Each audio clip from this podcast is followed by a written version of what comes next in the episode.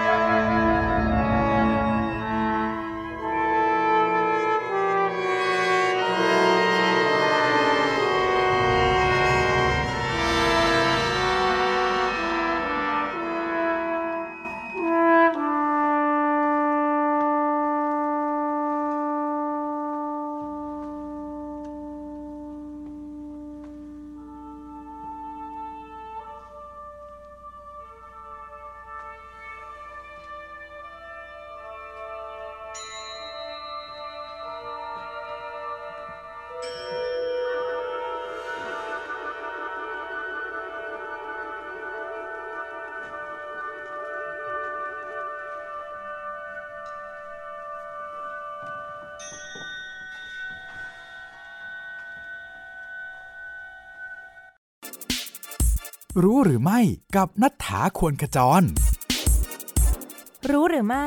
คำศัพท์ต่างๆในโน้ตเพลงทำไมถึงต้องเป็นภาษาอิตาเลียน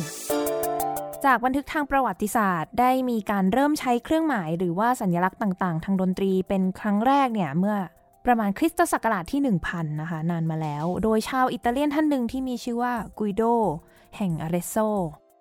เขาได้เริ่มต้นการบันทึกตัวโน้ตแบบมีหัวอยู่บนเส้นแบบที่เราได้เห็นกันในทุกวันนี้หลายร้อยปีถัดมาจากตอนนั้นเนี่ยนักดนตรีได้มีการพัฒนาระบบของกุยโดต่อไปเรื่อยๆหากแต่ว่ามันยังไม่เพียงพอ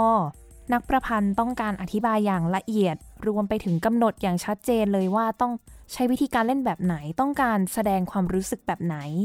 จึงได้เริ่มมีการใช้คำศัพท์อธิบายเพิ่มเติมเป็นภาษาอิตาเลียนเนื่องมาจากว่านักดนตรีที่มีชื่อเสียงส่วนใหญ่ในยุคเรเนซองส์และยุคบาโรกเนี่ยเป็นชาวอิตาเลียน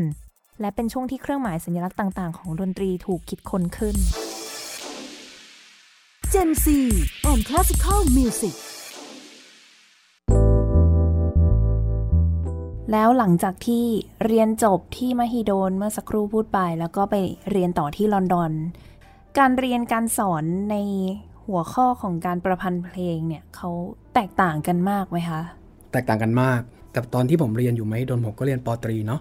มันก็จะมีวิชาที่เป็นวิชาบังคับคือพูดพูดง่ายๆคือเหมือนเรียนพื้นฐานของดนตรีมากนะครับแต่พอเราไปเรียนป.โทที่อังกฤษเนี่ยเน้นไปที่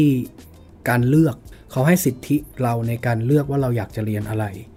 ทุกๆอย่างเนี่ยเราจะสามารถเลือกได้ว่าว่าเราต้องการจะเรียนอะไรแล้วคราวนี้เขาก็จะจัดผู้เชี่ยวชาญเขาจัดอาจารย์ที่ที่ค่อนข้างมีประสบการณ์มากๆนะครับอย่างอย่างอาจารย์ของผมก็เวิร์กกับ Royal Philharmonic ตลอดเวลาคือ Society เนี่ยสังคมของ Royal College เนี่ยค่อนข้างเปิดมากๆก็คือต้องต้องคิดต้องคิดดูว่านักดนตรีใน Royal College เยอะมากตกประมาณหนึ่งร้อยประมาณหนึ่งร้อยกว่าคนหนึ่งร้อยห้าสิบคนต่อต่อปีนะครับในทุกๆชั้นตั้งแต่ป.ตรีจนถึงป.โทป.เอกจริงๆนี่ถือว่าไม่เยอะนะอ๋อเหรอครับสำหรับผมผมผมมองผมมองว่ามันเยอะเพราะว่ามันมันมีโอกาสได้ได้คอนแทคกับทุกคนมันมีโอกาสที่จะแบบว่าเฮ้ยเราไปคุยผมมีเพลงนี้นะสนใจจะเล่นไหมสนใจจะ collaborate ไหมหรือว่า performer บางคนเนี่ยเวลาเรามี recital อะไรเนี่ยเขามาดูแล้วเขาก็รู้สึกว่าชื่นชอบในในผลงานของเราเขาจะแบบอ่าคอมมิชชั่นได้ไหมแบบว่าเพลงต่างๆแต่งให้หน่อยใช่แล้วใช่แล้วก็เลยมันมันเกิดสังคมที่แลกเปลี่ยนความรู้เห็นว่ามีแต่งเพลงแบบว่าไปใช้ในการแข่งขันอย่างนั้นด้วยเลยใช่ไหมใช่แล้วนะครับก็ตอนปีสองพันสิบห้านะครับห้าปีที่แล้วนะครับผมประพันธ์เพลงที่ชื่อว่า Black Falling Bird สำหรับโอโบโซโล่นะครับซึ่งทุกคนก็จะได้ได้ฟังกันตรงนี้นะครับก็เป็นงานที่ผมได้รับรางวัลชนะเลิศ Lyon Gossen Composition Competition ตอนนั้นยังมีความคิดที่ค่อนข้าง traditional ค่อนข้างมีขนบธรรมเนียมว่าเราแต่งเพลงที่เกี่ยวกับสิ่งมีชีวิตบางอย่างเราเราเราจินตนาการไปถึงเรื่องของนกสีดำอะไรอย่างนี้แต่ว่าในเรื่องของ musical element ในเรื่ององค์ประกอบของดนตรีจริงๆแล้วคือตอนนั้นผมชอบดนตรีชวานะครับซึ่ง อ, อย่างเช่นเครื่องดนตรีอย่างที่เรารู้จักกันเลยก็คือแบบอย่างเช่นปี่ชวาคือผมมีความรู้สึกว่าผมชอบในเรื่องของ timbre แล้วก็ใช่เนื้อเสียงสีสันของของเครื่องดนตรีในปี่ชวาแล้วก็ผมก็พยายามเหมือนเรียนรู้ระบบในการทำงานของมันไม่ว่าจะเป็นเรื่องของการการเอื้อนเสียงใช่ไหมครับการมีรัวเสียงอย่างเช่นแบบอาจจะเรียกว่าทริลหรือว่าการใช้โอเวอร์โทนหรือว่ามัลติโฟนิกที่ผมได้อธิบายไปในตอนต้นนะครับสำหรับซึ่งมันค่อนข้างจะเหมาะสมกับเครื่องดนตรีโอโบผมก็เลยลองอ่าลองเอามาลองมาประยุกต์ดูยังไงก็ลองฟังกันได้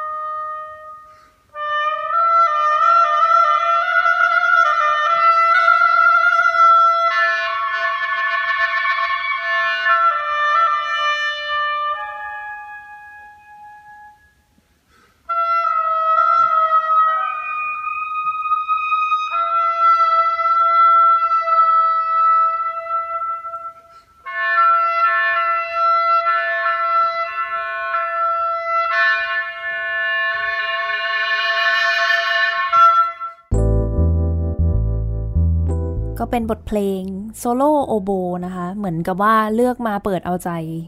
ผู้จัดรายการผู้จัดรายการนะครับอนาคตเดี๋ยวต้องไปขอเล่นบ้างแล้วหลังจากที่เรียนจบที่ลอนดอนแล้วยังไงต่อคะเรียนต่อเลยหรือว่ามีช่วงหยุดทำงานก่อนไหมคือระหว่างเรียนผมก็มีความสนใจในเรื่องของการวิจัยการค้นคว้าด้วยนะครับว่าในสายงานดนตรีเนี่ยเราจะสามารถทำงานดนตรีกับการ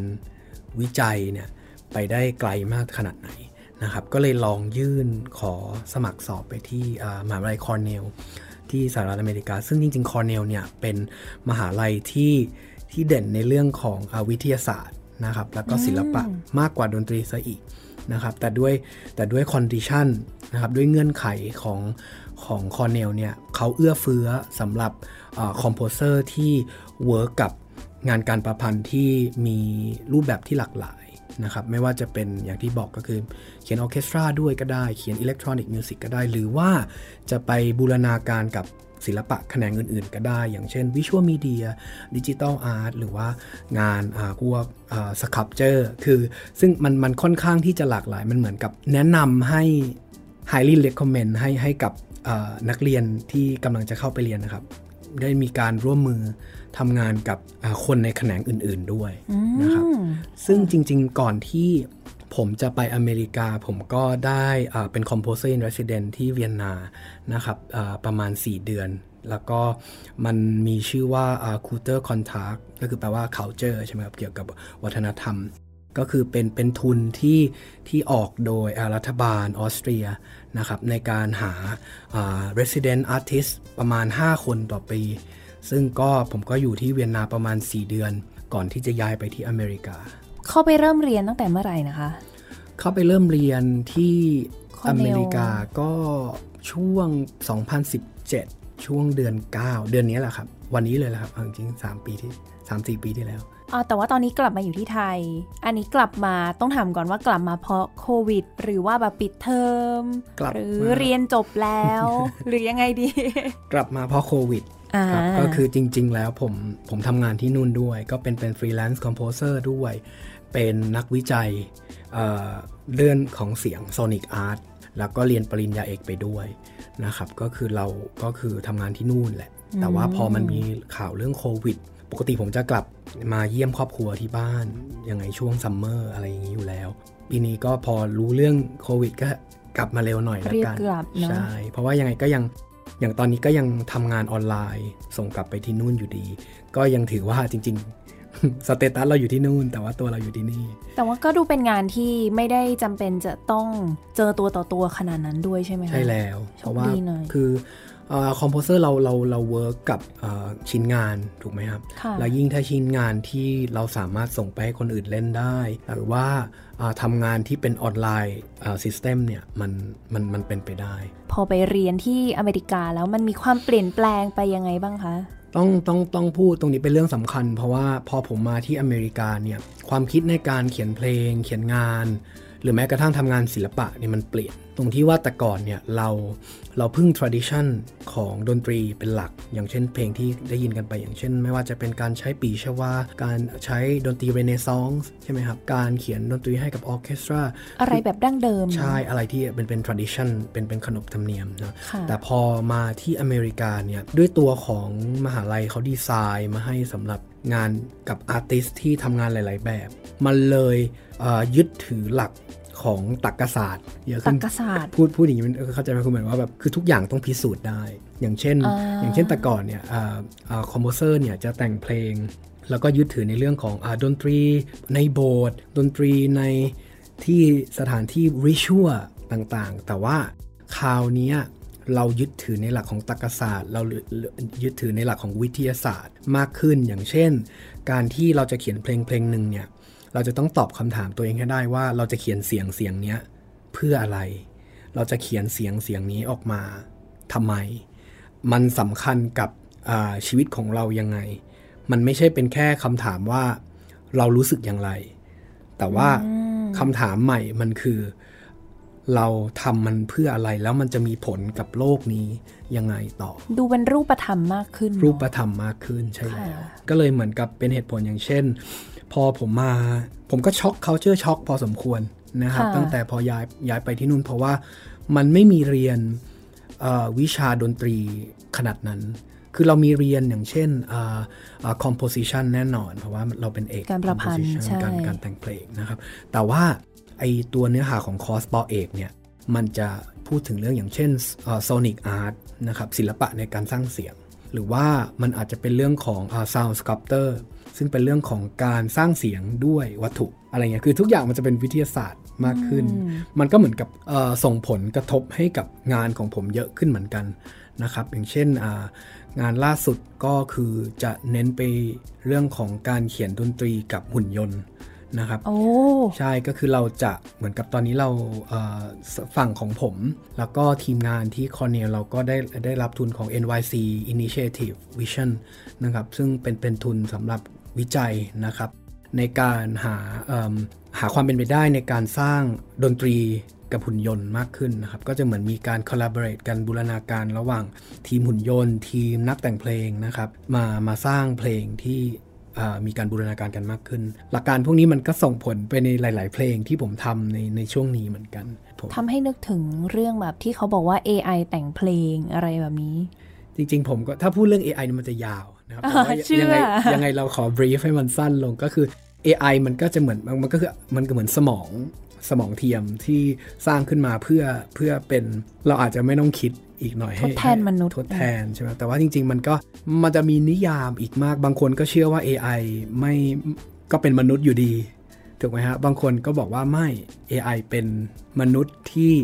สร้างขึ้นมาโดยมนุษย์ไปแล้วอะไรอย่างนี้มันก็จะเหมือนมันก็มีนิยามเพิ่มขึ้นไปอีกนะครับก็เห็นว่ามีที่ส่วนตัวมุ้งเองจะเห็นบ่อยๆเลยคือจะดนตรีของหลุยเนี่ยจะมีการใช้ท่อมาเล่นใช้คำนี้ได้ไหมมันเป็นมันคือท่อใช่ไหมคะใช่ใช่ก็ตอนนั้นผมก็มีงานชิ้นหนึ่งสำหรับทรอมโบนนะมีชื่อว่า Ride an Elephant to Catch a Grasshopper นะครับขี่ช้างจับตะกแตนนะครับผมแนวคิดก็คือมันมีคำคำอยู่คำหนึ่งเขาเรียกว่า instrumental extension นะครับคือการขยายเครื่องดนตรีนะครับการต่อเติมเครื่องดนตรีเหมือนกับเหมือนกับเราต่อเติมบ้านนะครับถูกไหมครับว่าเรามีบ้านเราเราอยากจะแบบเฮ้ยรู้สึกว่าบ้านหลังนี้ยังขาดห้องครัวนะเราก็ต้องไปต่อเติม อ, อะไรอย่างนี้ใช่ไหมอยากเติมแบบหลังคาเพิ่มมากใช่แล้วคือคิดในในในมุมของคือเปลี่ยนโรเปลี่ยนหน้าที่ของตัวเองเหมือนเป็นเป็นสถาปนิกมากขึ้นนะครับเราก็เลยมานั่งคิดตอนแรกผมมานั่งคิดผมเป็นนักทรอมโบนเองด้วยผมมีความรู้สึกว่าเอ๊ะทำไมทรอมโบนมีสไลด์มันเลื่อนเสียงได้แต่มันไม่สามารถเลื่อนทิศทางของเสียงได้เพราะว่าด้วยตัวทรอมโบนมันมีท่อที่ยาวถูกไหมฮะเสียงที่มันโปรเจกต์ออกมาครับมันเป็นทิศทางเดียวพุ่งไปข้างหน้าอย่างเดียวผมก็เลยมามีความรู้สึกว่าเอ๊ะจะทำยังไงให้ทิศทางของเสียงเนี่ยมันสามารถเปลี่ยนได้ผมก็เลยเดินผ่านไปที่ Housewareที่อเมริกานะครับก็คือเจอร้านร้านพวกขายของพวกแบบว่าวัสดุก่อสร้างแล้วก็เจอท่อ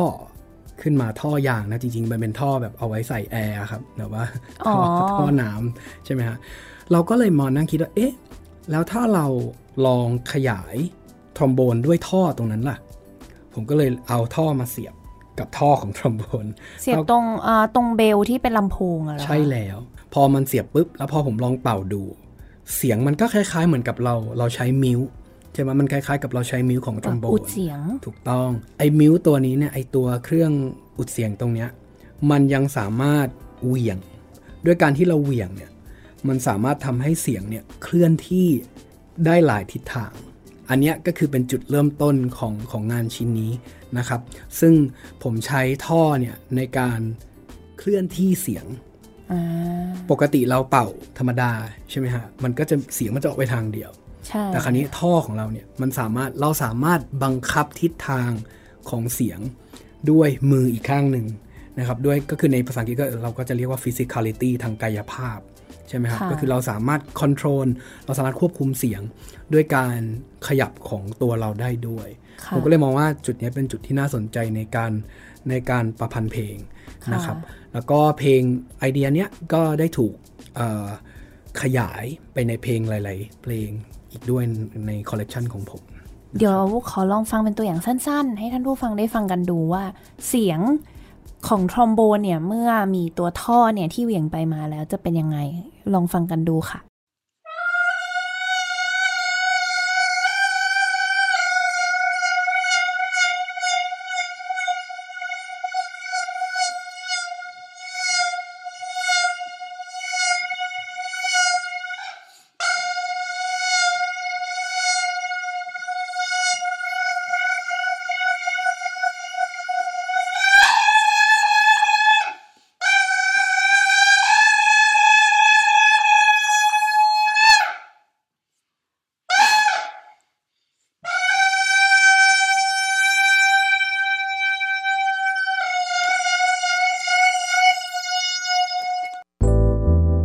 แล้วอยากลองเป็นเวอร์ชั่นขยายดูว่ามีเป็นเวอร์ชั่นไหนอะคะที่จะให้ท่านผู้ฟังได้ลองฟังกันดูครับก็เพลงที่ได้ฟังไปก็ถูกขยายออกมานะครับผมตั้งชื่อมันว่า Smelly Tubes เพราะว่าจริงๆมันเป็นมันเป็นความความตลกของผมด้วยผมชอบตั้งชื่อเพลงให้มันดูแบบว่าน่าสนใจบางอย่างใช่ไหมครับ Smelly เนี่ยมันแปลว่าเหม็นมันมันแปลว่าหึ่งหึ่งนิยามของมันก็คือการที่เครื่องเป่าเราเป่าลมเข้าไปใช่ไหมครับในในท่อเนี่ยมันก็จะมีบางอย่างมันจะมีละอองน้ำถูกไหมครับมันก็คือมันมันจะเหมือนมีกลิ่นหึ่งหึ่งบางอย่างนะครับแล้วนอกจากไอตัวของกายภาพของของท่อเนี่ยผมก็พูดถึงเรื่องของการควงท่อมันจะมีเสียงคล้ายๆกับวึงวึงวึงวึงอย่างนี้ตลอดเวลาผมก็เลยมองว่าเฮ้ยเราสามารถตีความเสียงตรงนี้ว่ามันเป็น smelly sound ได้ อ, อะไรอย่างนี้นะครับก็เพลงนี้พรีเมียร์ครั้งแรกที่เอสกานะครับหนึ่งรัฐในนิวยอร์กนะครับแล้วก็เป็นเป็นคอมมิชชั่นโดย Festival Chamber Orchestra ของที่คอร์เนลเพลงนี้ประกอบไปด้วยเครื่องดนตรีทั้งหมดสิบสี่ชิ้นนะครับตั้งแต่ฟลูตคลาริเนตโอโบบัสซูนทรอมโบนทูบ้าจริงๆก็คือเป็นซิมโฟเนต้าเลยมีมีทุกชิ้นแล้วก็สตริงด้วยอ๋อก็คือไปจากที่เริ่มจากแค่ทรอมโบนก็ไปสู่เครื่องดนตรีอื่นๆด้วยใช่แล้วก็คือมันเหมือนกับอย่างที่ผมบอกไว้ตอนแรกในเรื่องของ instrumental extension คราวนี้มันก็กลายเป็น orchestral extension ก็คือเราจะ extend ไม่ใช่แค่เครื่องดนตรีแล้วเรา extend ในเรื่องของวัฒนธรรมของดนตรีในออร์เคสตราด้วยว่าเราจะสามารถขยายขนบธรรมเนียมของออร์เคสตราได้มากขนาดไหนค่ะไปลองรับฟังกันดูได้เลยค่ะ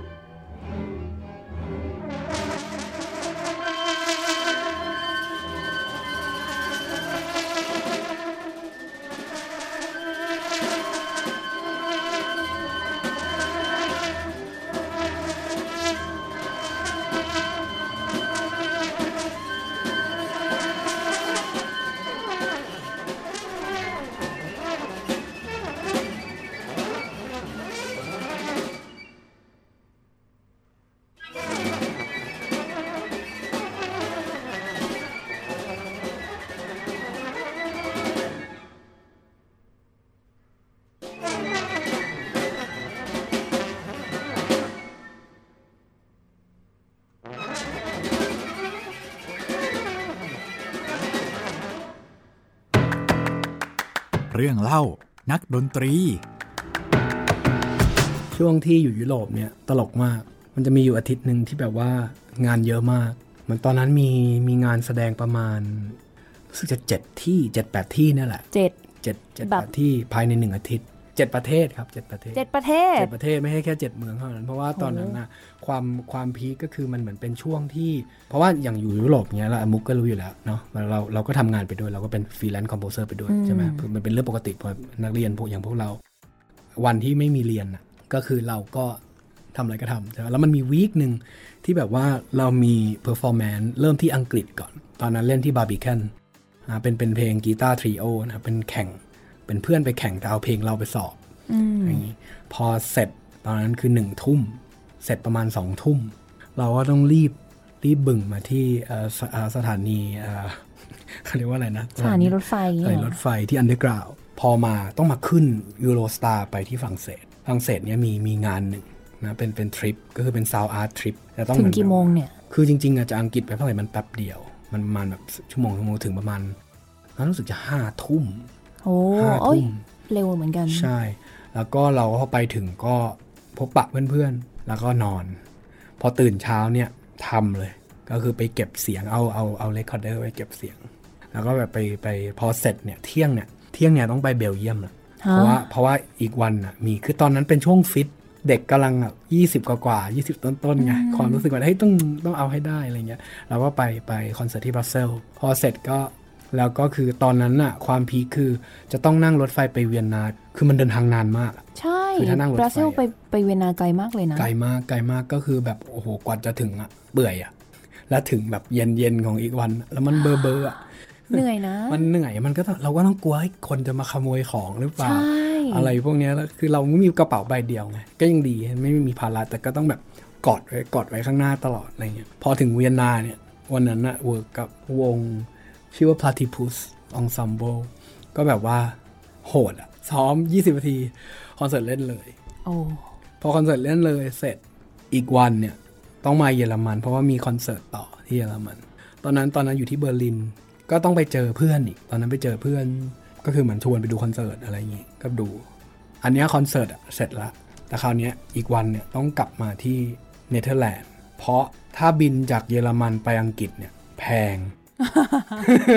ตอนนั้นคือวันนี้พกอะไรที่ถูกสุดเราจะเลือกอันนั้นก็เลยไปประมาณใช้คำว่าวันครึ่งเหมือนกันเพราะว่าตัวอยู่วันครึ่งพบปะเพื่อนๆอะไรให้เสร็จแล้วก็กลับอังกฤษมีอีกเพอร์ฟอร์แมนซ์นึงโอ้ตาย คือไม่ได้ว่ากลับไปนอนด้วยกลับไปแสดงช่วงนั้นอะนอนน้อยมากหลับตื่นนึงนะทำงานเลยเจ็ดประเทศภายในไม่ถึงหนึ่งอาทิตย์ไม่ถึงหนึ่งอาทิตย์สี่วันห้าวันก็ไม่ดีหรอกครับ ทำร้ายตัวเองเปล่าๆไม่ดีหรอกครับ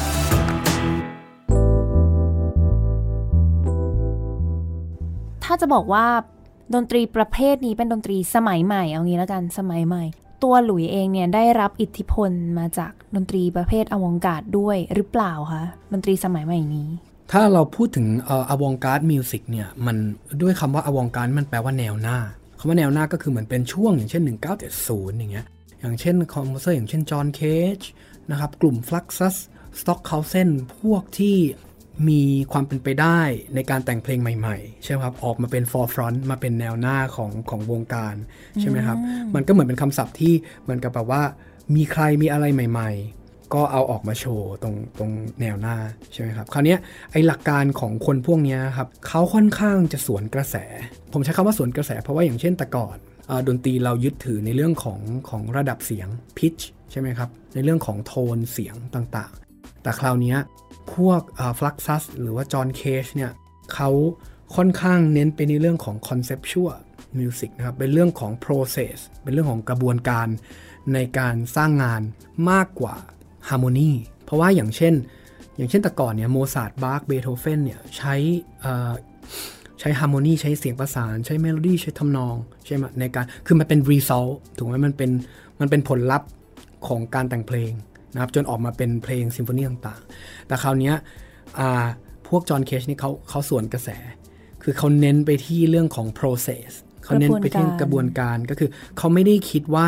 คือจริงๆเขาก็คิดไว้แหละแต่หมายถึงว่าเขาไปเน้นเรื่องว่าแทนที่จะเขียนว่าดนตรีหน้าตาออกมาจะเป็นยังไงใช่ไหมครับแต่เขากลับเขียนว่า จะทำยังไงให้ได้ดนตรีเหล่านั้นมันค่อนข้าง อ, อิทธิพลกับดนตรีในปัจจุบันของผมพอสมควรหลายๆงานที่ที่ผมเขียนอยู่ในตอนนี้ผมก็เน้นไปในเรื่องของการสร้างกระบวนการนะครับในในการสร้างเสียงซึ่งเราอาจจะคาดคะเนผลลัพธ์ไว้หน่อยแล้วแต่ว่าสิ่งที่สำคัญที่สุดก็คือมันอยู่ที่ตัวของผู้เล่นด้วยใช่ไหมเพอร์ฟอร์เมอร์ด้วยในเรื่องของคอนเซปต์ที่ผมวางไว้ด้วยอย่างเช่นบางเพลงใหม่ๆของผมเนี่ยถ้าเปลี่ยนคนเล่นเนี่ยก็จะได้ผลลัพธ์ไม่เท่ากันเลยก็คือบางคนก็จะเล่นเหมือนเป็นอีกเพลงหนึ่งไปเลยในความรู้สึกของผมเพราะฉะนั้นก็เลยค่อนข้างเหมาะกับที่คอนเนลตรงที่ว่าเราตอนนี้เราเราเราเน้นไปที่การพิสูจน์เราไม่ได้มีผลลัพธ์ตายตัวแต่ว่าเราเน้นไปที่กระบวนการที่เราสร้างว่าเฮ้ยไอ้ดนตรีของเราที่สร้างออกมาเนี่ยมันจะออกมาในรูปแบบไหนเอาแบบนี้ก็สามารถใช้นิยามคำว่าอวองการ์ดนี้กับเพลงของหลุยส์ได้เช่นกันอย่างเช่นเพลงที่ว่าใช้ท่อเมื่อสักครู่เพราะว่าก็เป็นแนวหน้าที่เรียกว่ายังไม่มีใครทำมาก่อนแล้วเราก็เหมือนบุกเบิกเป็นคนแรกนี่ก็ได้ใช่ไหมคะเราอาจจะพูดในเชิงว่าได้รับอิทธิพลจากอวองการ์ดมิวสิกเพราะว่าอ่ามันคือตอนนี้ครับคืออวองการ์ดมิวสิกจริงๆมันมันมันตายไปตั้งแต่ช่วงหนึ่งพันเก้าร้อยเก้าสิบคือมันออกมาเร็วมากแล้วมันดับไปเร็วมากเพราะว่าคือสุดท้ายอ่ะมันไม่ได้แปลว่าคนที่เขียนกับคนที่เขียนเพลงด้วยพิชเป็นคนที่ไม่ดีถูกไหมคะคือหมายถึงว่าคือปัจจุบันมันเป็นโลกของทางเลือกอย่างที่เราผมไปเรียนถูกไหมครับคือผมจะเลือกเรียนผมจะเลือกใช้ชีวิตอะไรก็ได้ถูกไหมครับคือคนที่เขียนพิชคนที่เขียนฮาร์โมนีไม่ใช่คนเลวเสมอไปพอเราไปมีคำว่าอวองการ์ดในสมัยเนี้ยมันเหมือนเป็นการไปไปประชดคนว่าแบบเออเนี่ยนะพวกอวองการ์ดอะไรอย่างเงี้ยเข้าใจไหมมากกว่าแต่ว่าแต่ว่าเราสามารถพูดในเชิงว่าเฮ้ยมันมีอิทธิพลจากช่วงนั้นได้คือสำหรับผมเนี่ยตัวผมเองผมก็ยังเขียนงานที่ traditional มากพอสมควรเลยก็คือบางงานที่ผมเขียนให้กับ chamber music ก็ไม่มีอิเล็กทรอนิกส์เลยไม่มีการใช้ external technique ด้วยซ้ำในบางเพลงมีเสียง harmony มีเสียงประสานมีทำนองปกติถูกต้องแล้วแต่ว่าจะแต่งแบบไหนเลยเนาะใช่ใช่แล้วก็คือคือจริงๆมันก็ยังเป็นมันยังเป็นตัวเราอยู่นะครับเรามี approach เรามีเรามี sonic language มีภาษาทางเสียงที่เป็นตัวเราอยู่นะครับไม่ว่าเราจะใช้ harmony แบบไหนเพราะว่ามันกลายเป็นว่าอย่างที่มันเลยเป็นเหตุผลของพวกพวก avant-garde composer ที่เน้นไปที่ process เน้นไปที่กระบวนการในการแต่งเพลงเป็นหลักเพราะว่าสุดท้ายแล้ว result มันจะออกมาแบบไหนก็ได้ไม่ว่าจะออกมาเป็นการใช้เสียงประสานก็ได้ไม่ใช้เสียงประสานใช้ noise ใช้เสียงรบกวนก็ได้ใช้ extended technique เอ่อเทคนิคของเครื่องดนตรีเยอะๆก็ได้กลายเป็นว่าก็คือเราพยายามหาจุดมุ่งหมายของกระบวนการในการสร้างงานเพื่อหาภาษาอังกฤษเขาเรียกว่า infinite result ก็คือผลลัพธ์ที่ไม่มีวันสิ้นสุดอะไรมากกว่า okay. นะครับผมแล้วถ้าถามถึงสังคมปัจจุบันบ้างเพราะว่าแน่นอนว่าหลายๆท่านก็ยังคุ้นชินกับการฟังดนตรีที่มีทำนองมีเสียงประสานไม่นับว่าเป็นเพลงคลาสสิกก็ได้แต่ว่าเพลงป๊อปที่ยังมีมีมีเมโลดี้ชัดเจนเนี่ยแล้วดนตรีประเภทเนี้ยที่บอกว่าเปิดกว้างมีการหลุดไปจากการเป็นดนตรีออกนอกกรอบมากขึ้นเนี่ยมันได้รับความนิยมไหมคะแล้วก็มีแบบคนเขา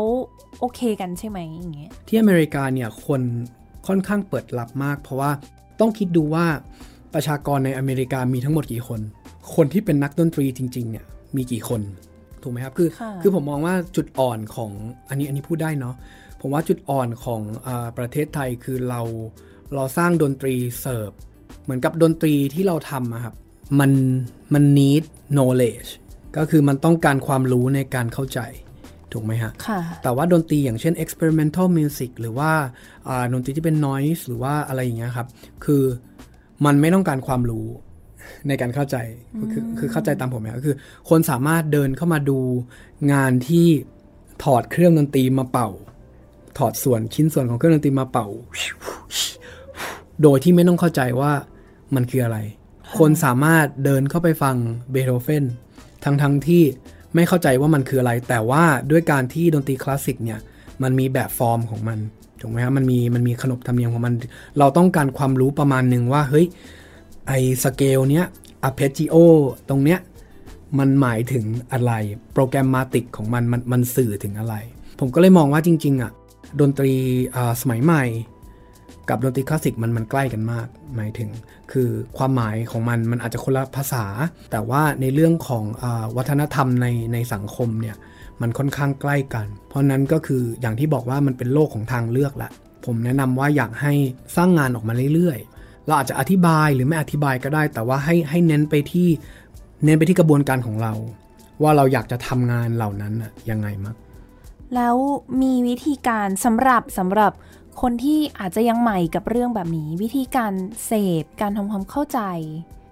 ถึงแม้หลุยจะบอกว่ามันไม่จำเป็นจะต้องทำความเข้าใจก็ได้แค่มาฟังเฉยๆแต่ว่าในกรณีที่แบบเอออยากจะลองว่าแบบอยากจะลองเสพดูอย่างนี้มีคำแนะนำอะไรไงไหมคะลองเข้าไปฟังเลยภาษาอังกฤษคือเหมือนเราต้องไปอยู่ใน environment นั้นนะครับเราต้องอยู่ไปอยู่ในไปเป็นส่วนหนึ่งของสภาพแวดล้อมตรงนั้นเราคิดเนี่ยเราอาจจะจินตนาการไปแล้วเฮ้ยเราคิดถึงสิ่งนี้เวลาเราฟังเสียงนี้อยู่ใช่ไหมฮะแต่ตอนเรามองเราอาจจะต้องมองว่าเฮ้ยในฉากนั้นน่ะมันมีอะไรเกิดขึ้นบ้างอาจจะมองเป็นอีเวนต์ถูกไหมครับอย่างเช่นสมมติว่าถ้าเราไปฟังเพลง Symphony Orchestra เราอาจจะไม่ได้ฟังแค่เสียงแล้วแต่เราอาจจะดูว่าในภาพในวง Symphony Orchestra มีการวางเครื่องดนตรียังไงมีการจัดรูปแบบของสเตจยังไงเราอาจจะคิดจินตนาการหลายๆอย่างได้มากขึ้นจริงๆอันนี้ส่วนตัวอยากถามมากเผาเครื่องดนตรีขำเนี่ยขนาดหลุยยังขำเลยเผาเครื่องดนตรีอันนี้ส่วนตัวมุกเองมุกยังไม่เข้าใจว่าเราทำตรงนี้ไปเพื่ออะไรอันนี้เลยอยากจะถามหลุยแล้วก็คิดว่าท่านผู้ฟังเองน่าจะมีท่านที่ยังไม่รู้แล้วก็มีท่านที่อาจจะเห็นผ่านๆมาบ้างในเรื่องของการเผาเครื่องดนตรีเนี่ยว่ามันคือเดี๋ยวนี้มันเป็นการแสดงอย่างหนึ่งต้องเมนชั่นก่อนต้องต้องเอ่อสื่อก่อนว่างานที่มุกเอ่อพูดนะครับออกมาก็คือเป็นงานหนึ่งในงานของผมที่เป็นงานบูรณาการกับทีมงานของผมที่ชื่อว่า The Face Shield นะครับเป็นวงสามคนเราจะเล่นดนตรีสมัยใหม่ก็คือเป็นการ improvisation เอ่อเป็นเป็นการด้นสดของเอ่อไม่ว่าจะเป็นอิเล็กทรอนิกส์มิวสิกดนตรีไฟฟ้าดนตรีทดลองหรือว่าการเอาหยิบจับวัสดุต่างๆรอบๆตัวมาทำให้เกิดเสียงนะครับหรือว่าสร้างภาพขึ้นมาก็คือเราจะเน้นไปที่เรื่องนั้นนะครับแล้วก็โปรเจกต์ที่เราทำเนี่ยที่บอกว่าเผาเครื่องเนี่ยเราผมตั้งชื่อขึ้นมาว่า Burning Symphony นะครับซึ่งมันไม่ใช่ Music Composition แต่มันเป็น Film Compositionอ่าคือมันเป็นต้องต้องต้องคิดนี่ครับสมมติว่าถ้าถ้าทุกคนไปดู Tenetหรือว่าไปดูเจมส์บอนด์เขาระเบิดเครื่องเครื่องบินเขาระเบิดรถยนต์เพื่อให้ได้ซีนที่ดีที่สุดผมผมเริ่มด้วยการที่ที่ยกตัวอย่างระเบิดเครื่องบินก่อนเพราะผมผมคงไม่มีเงินพอที่จะไประเบิดเครื่องบิน นะครับแต่หมายถึงว่าผมผมคิดว่าการที่ไอเดียหลักๆของ Burning Symphony คือผมต้องการจะฟรีผมต้องการจะให้อิสรภาพพูดอย่างการทูตภาษาไทยมันจะมันจะมันจะเขินๆหน่อยผมต้องการให้อิสรภาพกับแนวคิดของการแสดงทั้งหมดนะครับอย่างเช่น Burning Symphony เนี่ยมีทั้งหมดสี่ท่อนผมยังใช้ฟอร์มของ Symphony อยู่มีสี่ท่อนเข้าใจไหมครับมีมีสี่ movements นะครับก็คือเราจะเริ่มด้วยการของการ demolish ผมเรียกผมเรียกมันว่า demolition นะครับก็คือการรื้อถอนนะครับการรื้อถอนวัฒนธรรมของเครื่องดนตรีอย่างเช่นถ้าทุกคนเข้าไปดูใน YouTube ของผมนะครับใส่ชื่อผมแล้วก็คิดว่า Burning Symphony ท่อนแรกเนี่ยมันจะเป็นการที่เราสื่อถึงเป็นวงดนตรีแต่เราเล่นเสียงของไฟนะครับเครื่องดนตรีแต่ละชิ้นเนี่ยเราเผามันก็จริงแต่ในเชิงสัญลักษณ์แล้วเนี่ยมันเหมือนกับว่าเครื่องดนตรีกำลังสร้างเสียงที่เป็นการรื้อถอนตัวเอง deconstruct ตัวเองเพราะงั้นก็จะเป็น movement แรกที่เราสื่อถึง demolition นะครับเอ่อ movement ที่สองเราจะใช้คำว่า reconstruction reconstruction ก็คือเหมือนกับเราสร้างมันขึ้นมาใหม่จากเท่าฐานนะครับก็คือเครื่องดนตรีที่ถูกเผาไปแล้วนะครับหรือว่าที่ถูกเผาแต่ยังไม่เผาหมายถึงว่ายังไม่พังมันยังใช้ต่อได้ไอตัวของเอ่อรูปลักษณ์ของมันนะครับซึ่งหลังจากที่ผมจบโปรเจกต์เนี้ยครับผมเอาชิ้นส่วนของเครื่องดนตรีทั้งหมดเนี่ยไปจัดแสดงในหอศิลป์เป็นเวลาสองวันนะครับพาร์ทของ บี เอ ซี ซี Sharing Project นะครับเดือนที่แล้วสิ่งเหล่านั้นมัน transfer จากงานที่เป็นฟิล์มไปสู่งานของ installation งานการจัดวางพอซีนที่สามผมตั้งชื่อมันว่า Scherzo อ่าก็ดูเป็นแบบว่าดนตรีคลาสสิกจ๋าๆเลยเนาะท่อนที่สามท่อนสเก็ตโซสเก็ตโซเนี่ยเราเราพูดถึงเรื่องของเอ่อการนำเครื่องดนตรีที่มันถูกเผาอยู่เราเล่นเครื่องดนตรีที่กำลังเผาอยู่คือท่อนที่สามเนี่ยผมมีไวบราโฟนอยู่ลางนึงนะครับซึ่งซึ่งจริงมันก็ใช้ไม่ได้ก่อนหน้านี้แล้วหมายถึงว่ามันก็ค่อนข้างแบบว่าพอสมควรนะครับผมผมเลือกเครื่องดนตรีที่ใช้คำว่าพังแล้วก็ได้แล้วกันเนาะใช้พังแล้วเนาะเราเล่นตอนที่ไฟมันกำลังลุกอยู่เพราะฉะนั้นเราก็จะได้ยินเสียงแอมเบียนของไฟด้วย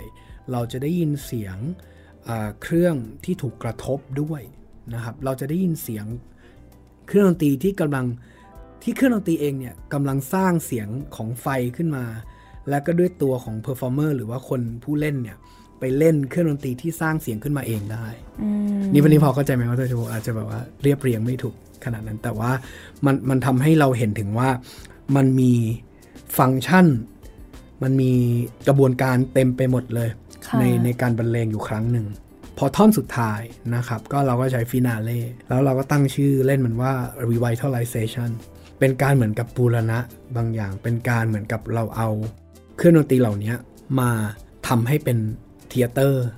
แอคชั่นมากขึ้นคือในนั้นก็จะมีตัวละครสามคนนะครับสมาชิก The Face Shield มาเล่นเครื่องดนตรีที่กำลังถูกเผาอยู่แล้วก็มีการใช้ปืนไฟในการเผาไม่อยากให้คนมองว่ามันเป็นการกระทำรุนแรงแต่อยากให้มองว่ามันเป็นศิลปะ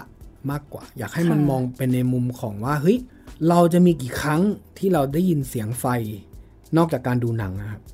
คือ Burning Symphony มันเหมือนเป็น inversion นะครับมันเป็นการแปรผกผันของของวัฒนธรรมของมันเองอันนี้น่าจะเป็นคำอธิบายพอสังเขปนะครับถ้าใครสนใจก็อยากให้ไปให้ไปดูก่อนแล้วนะครับอยากอยากให้คิดว่าถ้าผมทำอะไรรุนแรงให้ให้ไปดูเทเน็ตนะครับ ว่า ว่าเครื่องบินระเบิดที่เอาโรลส์รอยซ์มาระเบิดกันเล่นๆในหนังต่างๆเจมส์บอนด์อยากให้ไปดูตรงนั้นก่อนแล้วเราค่อยมาค่อยมาคิดถึงเรื่องตรงนี้เพราะว่าไม่อย่างนั้นตอนแรกผมผมเครียดไม่หรอกบอกว่ามันเป็นเรื่องของการเปิดใจด้วยว่าเราเลือกที่จะมองแค่สิ่งที่เราเห็นหรือเราเลือกที่จะใส่ใจแล้วก็ลองค้นหาว่ามันมีอะไรที่มากกว่าที่เราเห็นอยู่ไหมมากกว่าเห็นว่าเดี๋ยวเดือนพฤศจิกายนจะมีงานใช่ไหมคะใช่ครับวันนี้อยากฝากสองผลงานนะครับก็คือนะระหว่างที่อยู่ไทยกลับไม่ได้เพราะว่า ผมไม่รู้จะกลับยังไงงานแรกนะครับยี่สิบเจ็ดพฤศจิกายนนะครับเป็นการร่วมมือระหว่าง Japan Foundation อ, องค์กรดนตรีศิลปะสมัยใหม่ ที เอ็ม เอ โอ นะครับของผมเองแล้วก็สถาบันดนตรีกาลยาที่เอื้อเฟื้อสถานที่แล้วก็จัดโปรเจกต์ที่ชื่อว่า Classical the Next Normal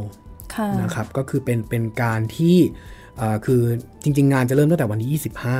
ยี่สิบหก ยี่สิบเจ็ดนะครับซึ่งในตัวของของหลุยเองเนี่ยหลุยจะมีเล่นวันที่ยี่สิบเจ็ดเอ่อแสดงดนตรีคลาสสิคอลในรูปแบบใหม่มากขึ้นอย่างเช่นในในงานของผมก็จะมีการร่วมมือกับศิลปินญี่ปุ่นนะครับเล่นเพลงคลาสสิกแต่ว่า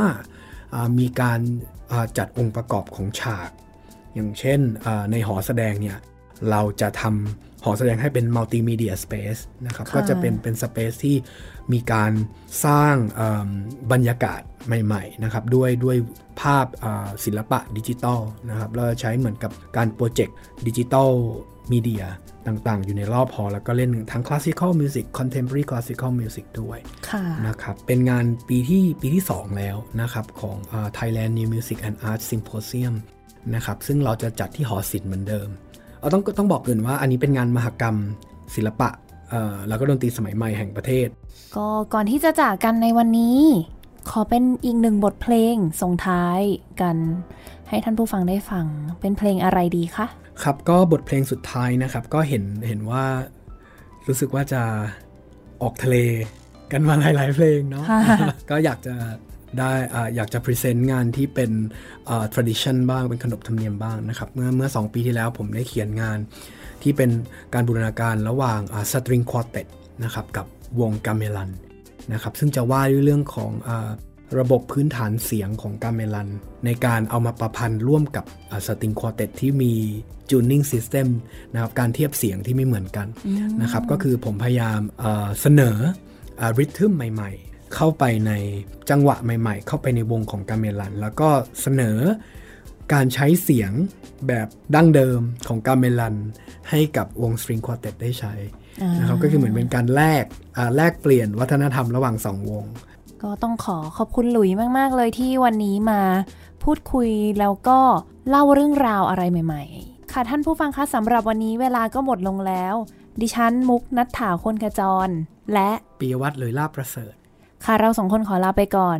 สวัสดีค่ะสวัสดีครับ